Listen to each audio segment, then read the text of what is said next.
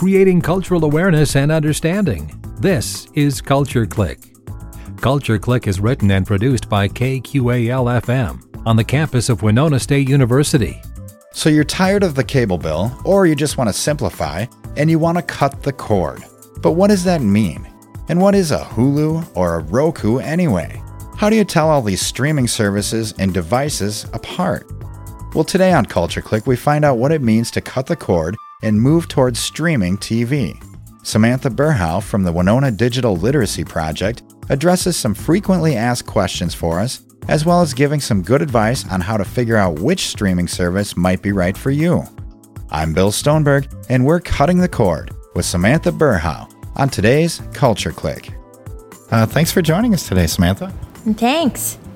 I was really interested when I saw this topic that you were going to have this class here. I was really interested because I've actually cut the cord myself a couple years ago, but I don't look into a lot of other services, so I don't really know what's out there.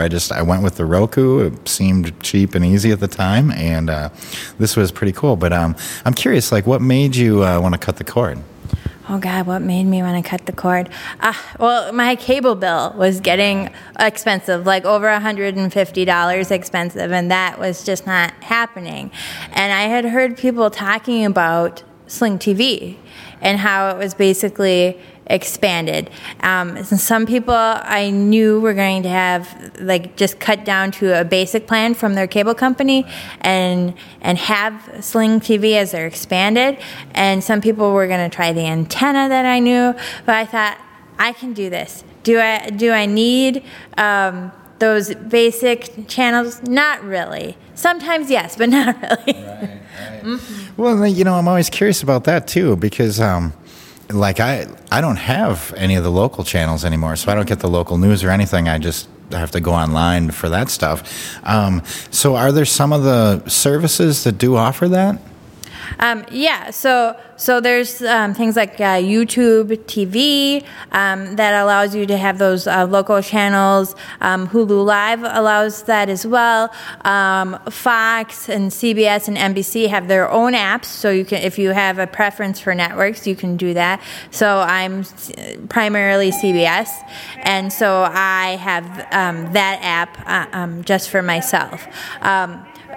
And I will say that it's nice, too, if you want, like, a football game. It's good to have, like, YouTube TV or Hulu Live because you're going to have access to those TVs or to those games.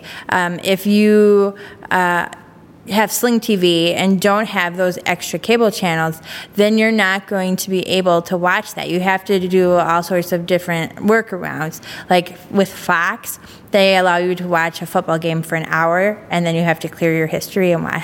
Oh, wow. That's the workaround, clear your history. Oh, wow. Yeah. But that is encouraging. So there are options to watch sports. Yeah, there are options to do it. You just kind of have to know your workarounds to do that. You know, and some places like Sling offer extra add-ons that will allow you to watch some of those football games. Okay. Oh, that's good to know. That's good to know, because I know a lot of people that, you know, are like, I'm never giving up cable because I need my sports channels. Well, that's good to know. You can stream that stuff as well. I discovered that actually this year when I was trying to watch the Vikings. Oh, yeah? Yes.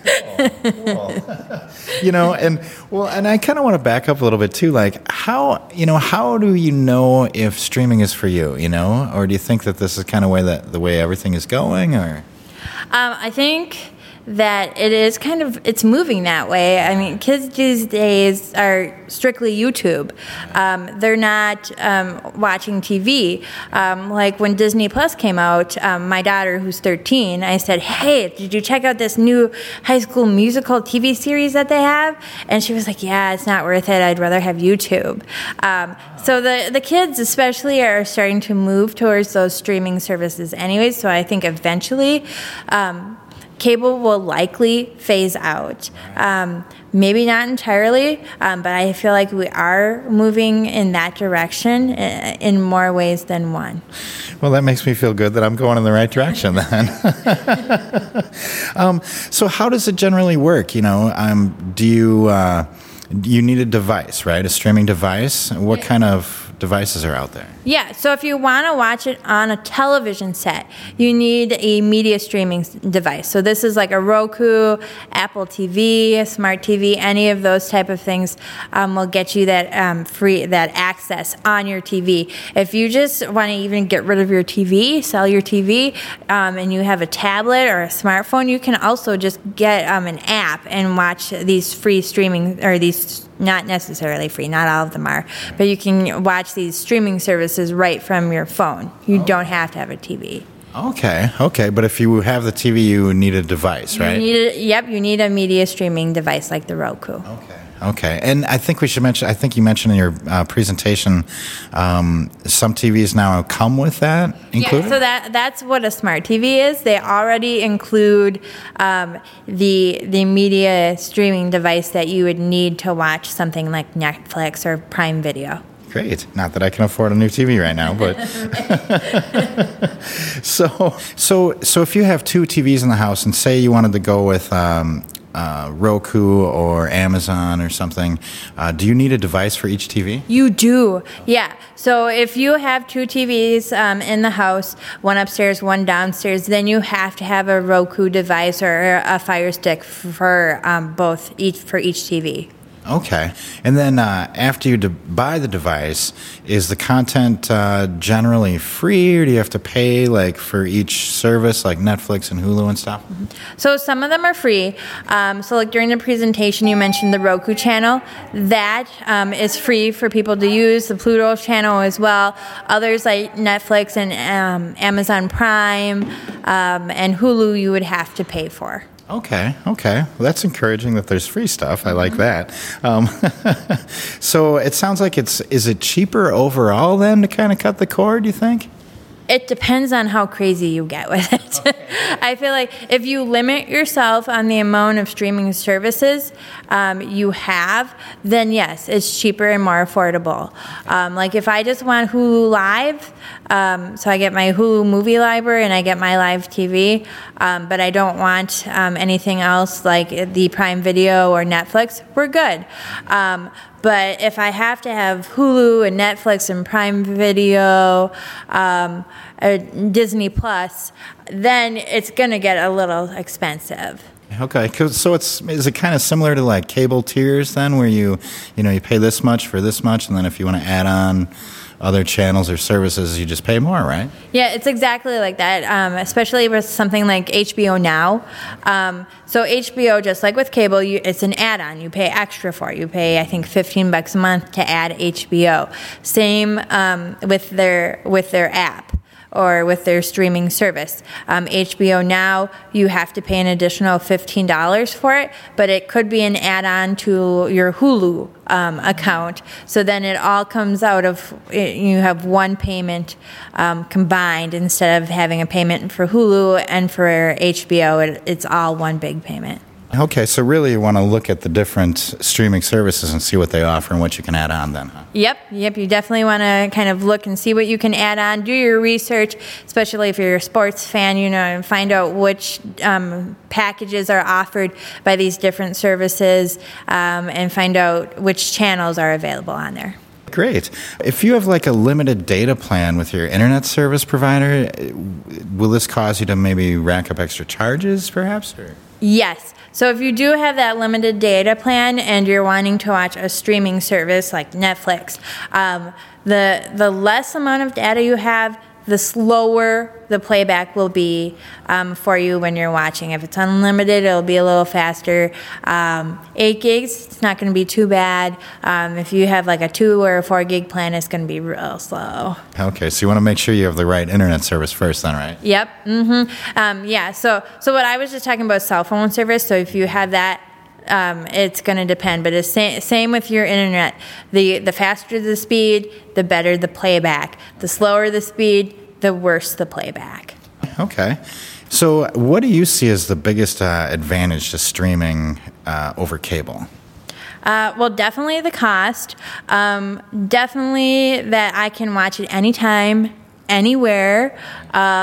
Some of the services allow me to download things so I can view them offline, which is really nice if I'm traveling.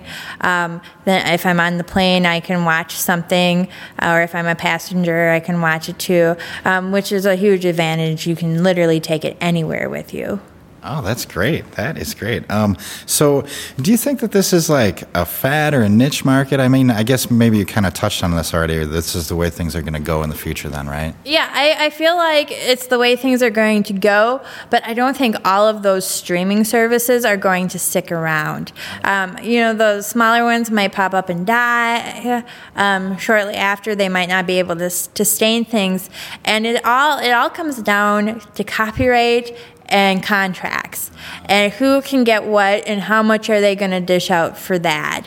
So if you have like Netflix, but then they can't get Friends anymore, are you going to stick with them? Is it really worth it? So unfortunately it comes down to that, is who's going to get the bigger program and who's going to pay for the most. And that's why we have those original programs, is because they cannot compete anymore with those movies because of how much they cost, so they're creating their own programming. Interesting. So how could people learn more about streaming? Are there good resources you could guide them to, or maybe here at the library? Or yeah, so we offer Consumer Reports, the buying guide, that tells you kind of what media streaming devices you might want, the better streaming services as well. PC Magazine is also a really good source. We carry that here at the library, but you can also view it online. They compare items, tell you who might suit the certain item better than... like if you're like an Android user, it'll tell you that this is better for Android and this is better for Apple and things like that. So they really break things down wonderfully. Good resources here at the library. I like that. And then this, like we mentioned earlier, this is part of the Winona Digital Literacy Project.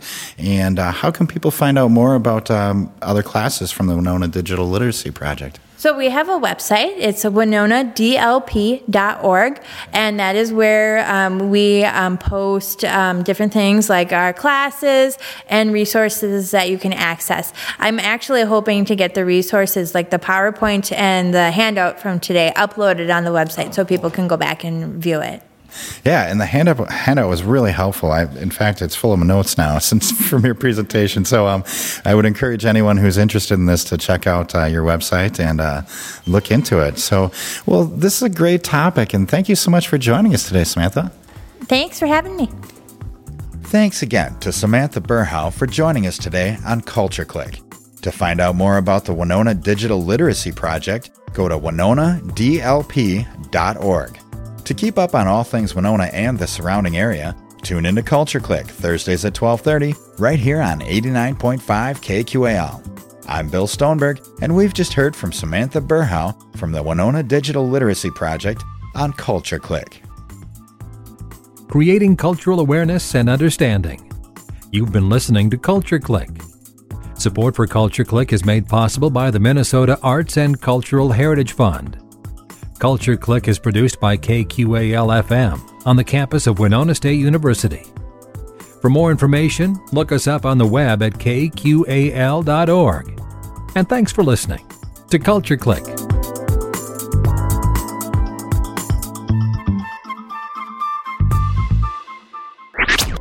Are you interested in all things Winona and the surrounding area? Find podcasts of Culture Click and all your favorite KQAL shows at kqal.org. Culture Click is made possible by a grant from the Minnesota Arts and Cultural Heritage Fund.